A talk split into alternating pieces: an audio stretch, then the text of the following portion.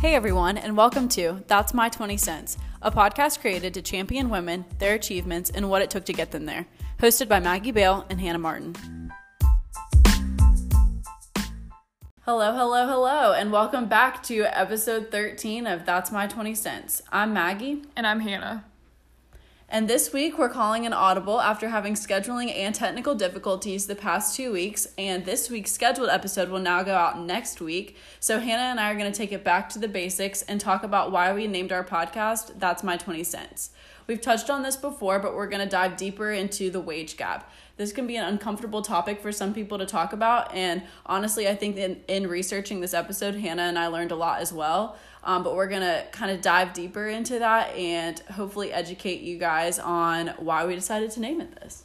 So I'm excited to dive into this. How about you, Maggie? I'm pretty excited. So, first of all, we started by doing some research on why are women paid less than men in the first place.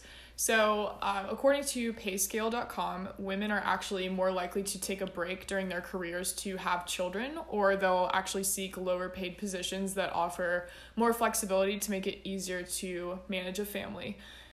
I'm going to dive deeper into some of the more specific statistics. Um, I'm going to use these statistics from AmericanProgress.org, and they're using the United States Census Bureau data from 2018 to compile these statistics. We did try to make sure that the data that we're using and sharing with you guys is reliable. So, this is coming straight from the United States Government Census Bureau. So, hopefully, this is the most accurate, accurate valid data for us to use. Okay, so women on average make about 82 cents on a white man's dollar. So that's compiling all the different races of women to come out with that average. But to break it down even further, white women make 79 cents on the man's dollar. Black women make 62 cents. Hispanic or Latino women make 54 cents. Asian women make 90 cents. And American Indian or Alaska Natives make 57 cents on the dollar. So, this is data based on median earnings from the United States Census Bureau for the country. So, this is not always a direct reflection of every single woman in America. Um, some people obviously are above that, and um, that's great. But we're just going to share with some of that some of this data with you guys so that you can be more educated on it. So that was data from the United States Census Bureau from 2018. So you may look at that data um, and hear us talking about it and say, well, that's mere pennies uh, that separate what a woman makes on a man's dollar. But this wage gap actually does add up over time. And so let's just give an example. Pay scale further breaks down um, over a 40 year career, a woman can lose up to 900,000 yes, $900,000 in earnings compared to a man uh, because that those mere pennies will add up over time.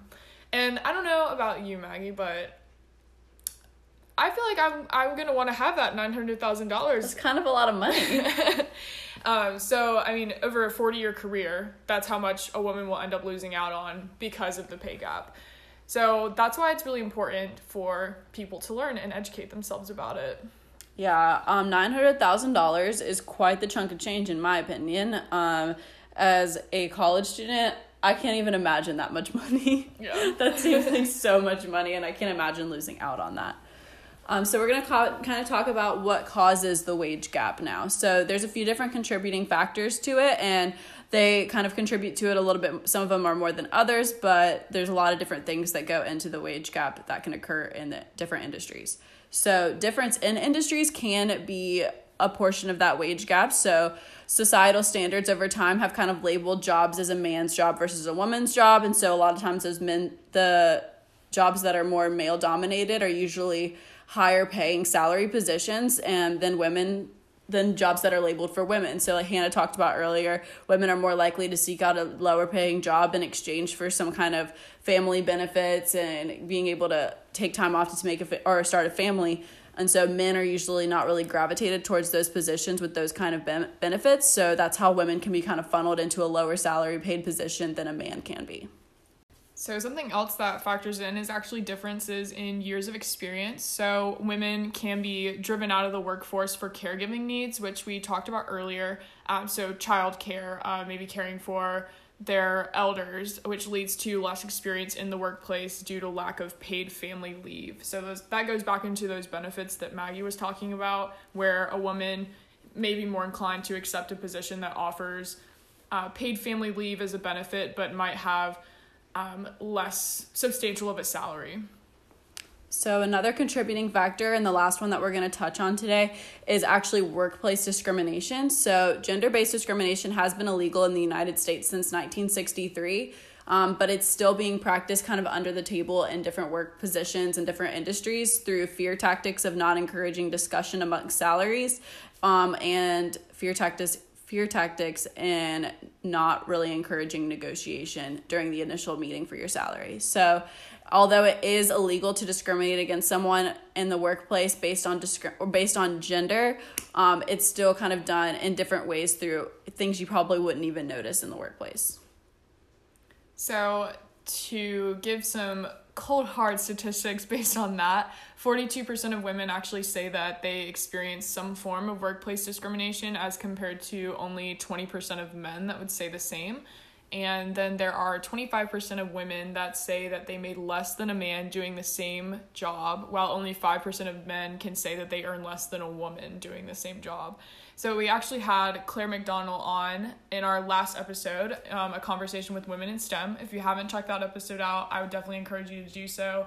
Uh, Claire gives a lot of great uh, facts about a more inclusive economy with women um, being more informed about financial literacy and I think that Casey also mentioned that in our episode with her. Um, she kind of touched on how women are afraid to negotiate their salary or just simply don't know how. And I'm I learned a ton in that episode. I obviously or I honestly didn't really know how to do that at all. And so she, I definitely would encourage you to follow her on social media and look out for some of her curriculum as she puts it out.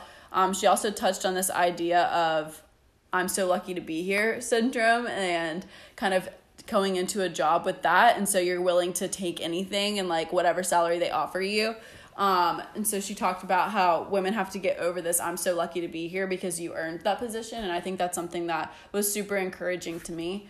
Um, and that's one of the ways that we can overcome the wage gap. So women can overcome that by getting past that i'm so lucky to be here like casey mentioned and really putting themselves out there and knowing their worth to be paid and being paid that much and I'll add to that uh, educational attainment for women is very important. So, educating yourself, like we've been saying, can really help lead to better compensation and demanding that you're paid your worth at your job.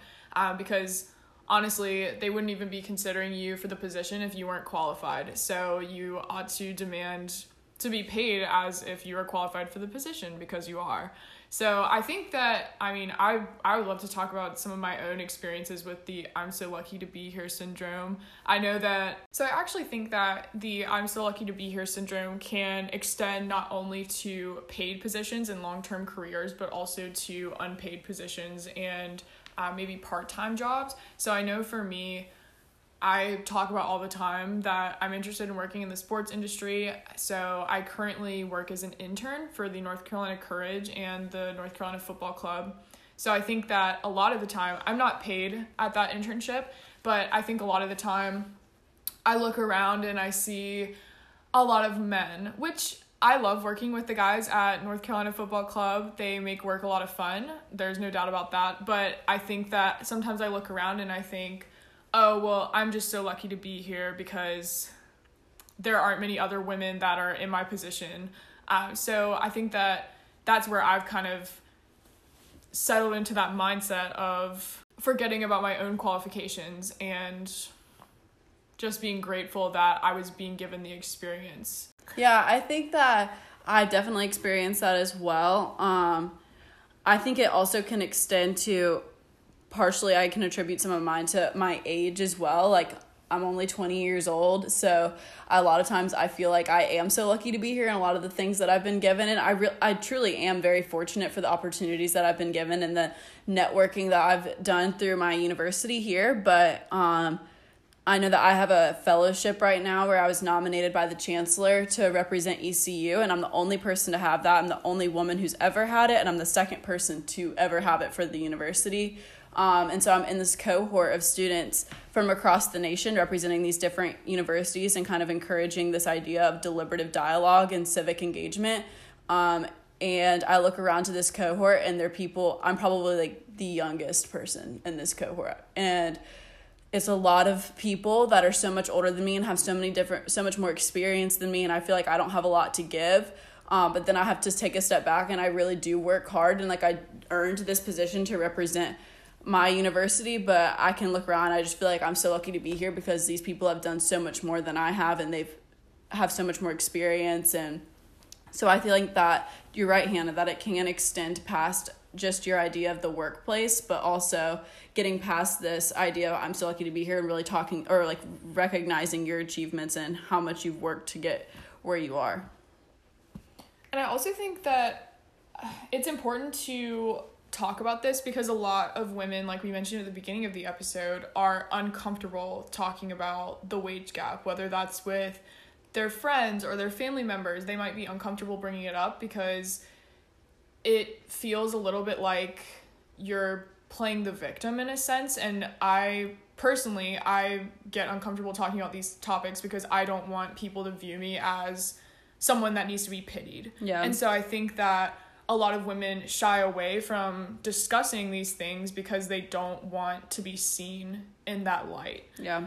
And so I just want to encourage anyone that's listening if you obviously at some point we're all going to experience the wage gap unless some major changes occur, which I hope they do, but if not, if you're listening to this and you have the opportunity to discuss the wage gap with someone, inform them, educate them, because I know that there are a lot of people out there that don't even realize that this is an issue. And so it's important to educate others, educate yourself, and I think that's really the first step towards changing the wage gap is making people more aware of its existence in the first place. Yeah, so thanks for tuning in to this week's episode discussing the wage gap and our back to basics. Um, we'll be right back with your regularly scheduled programming next week. Um, hopefully, we can get these technical difficulties sorted out. Um, so, we hope you enjoyed this and, like Hannah said, educate someone else. Bye, guys. Bye.